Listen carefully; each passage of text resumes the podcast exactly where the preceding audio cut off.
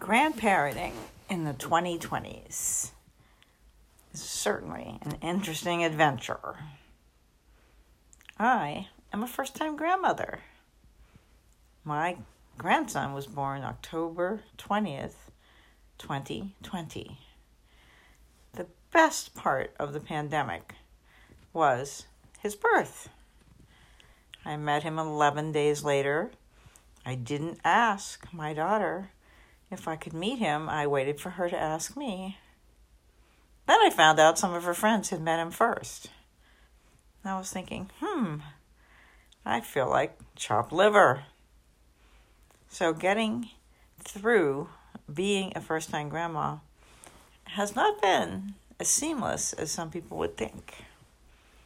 So this podcast is going to be probably a little disturbing and maybe kind of funny as I start to document my interactions with my daughter now 16 months later. My daughter is a very energetic, passionate, but really also annoying person. Being around her, you will be doing absolutely nothing, and she is jumping down your throat. Now, this is not the only daughter mother relationship that's probably like this, but I am partly doing the podcast as a warning for those of you who are out there like, I really want to be a grandma or a grandpa. The same thing happens when people want to be parents. I always say, be careful what you wish for because it's a lot harder than most people might think it is. So I'm going to just give a little background here and then have some more up have some episodes. This is my first one, so I'm not really sure how we do this. so my daughter had a baby boy. But when she had the baby boy, she had what you would call a baby daddy. They were engaged. I used the word were, that's another story. But she was still married to her green card husband, someone she dated. They had a relationship. He was from a country that he needed to stay in America to make money and send back. And they were good friends. The relationship didn't work out after the marriage, but she wasn't pregnant. I figured she would wait until he got some sort of documentation and then get divorced as as I speak, I don't know if they're divorced yet. Everything was done except one thing. There was a piece of paper that had to get sent in to be filed. I mean, everything's officially signed. And here she is with a 16 month old son. When, right before the baby was born is when they filed for divorce because she waited for him to get a permanent green card. So, my identity is not going to be known on this because of this stuff going on. My grandson is really a doll baby. And I feel for him because it's very chaotic what's going on. My daughter is a marketing person and she makes a very good living. She keeps choosing people to be with who don't make a good living. This would include the green card husband and the baby daddy. For some reason, she only had one person in her life that was a steady, constant kind of companion. But he she met him at Burning Man and he's closer to my age. He's in his 60s and she is 36. She met him, I think, three or four years ago. I have to get thinking about that. And he was a hot match for her. He'd been married twice and has two children who are still quite young, and he did not want to get married and have kids, and she wanted kids. So she continued to see him occasionally. He would come to New come to New York, or she would fly to Colorado where he was, but she never met his kids. He didn't want her, them to know that he was seeing anyone type thing. At one point, she was saying she was going to move to to Denver to be closer to him. That wasn't his town. And I'm like, why? He doesn't want to do what you want.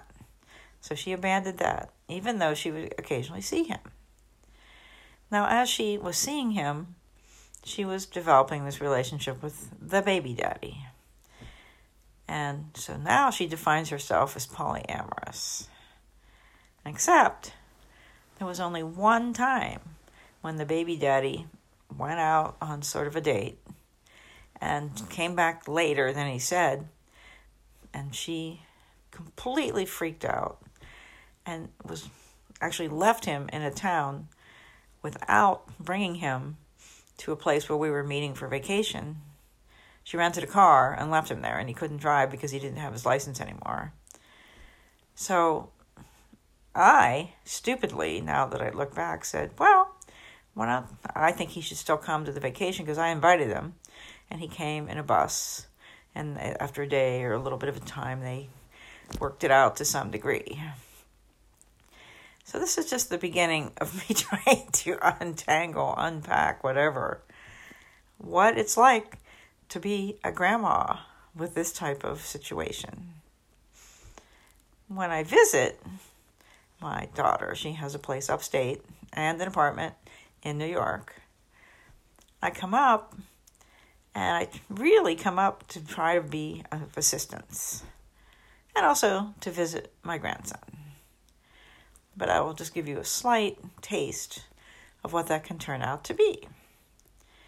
At this point, my daughter and her baby daddy are kind of separated, though they still see each other a little bit.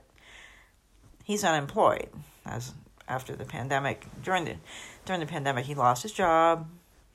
Then he got all this unemployment for a while, and he was supposed to be helping with this house thing up here. So I would come up to visit my grandson and give him time while she was working at home, give him time to do projects. But he would simply sit there. And most of the time he would be smoking pot. And I would be saying, I'm here to watch the baby so you can do these projects. And the projects were pretty extensive. They bought a property with a house and a cottage. The cottage was completely unusable, and they put money into it to make it an Airbnb. That's done. It's super successful.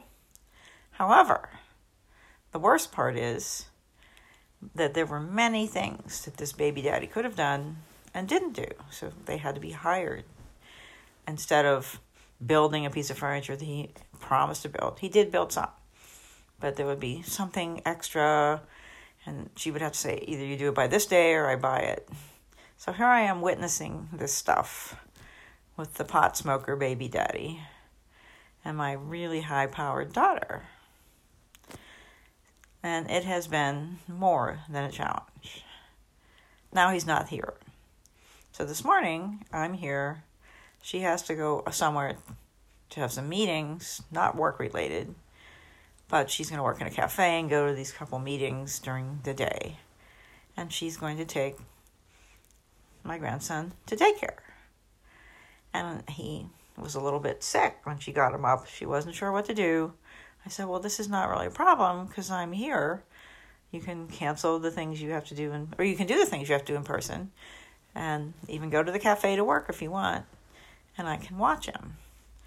And the vitriol that spewed in my direction about I'm judging her, and I'm not I'm not even thinking anything. I'm sitting there trying to problem solve or be somebody who's supportive. The last thing I did was make her a cup of she drinks dandy blend. And the way she talked to me, I wanted to throw it on her. But I'm not a violent person. And this adventure is sometimes turning into far too interesting. May you live an interesting life is a curse. So, this is the end of my first episode. And I'm sure you have many questions. And I will go back and record more about this.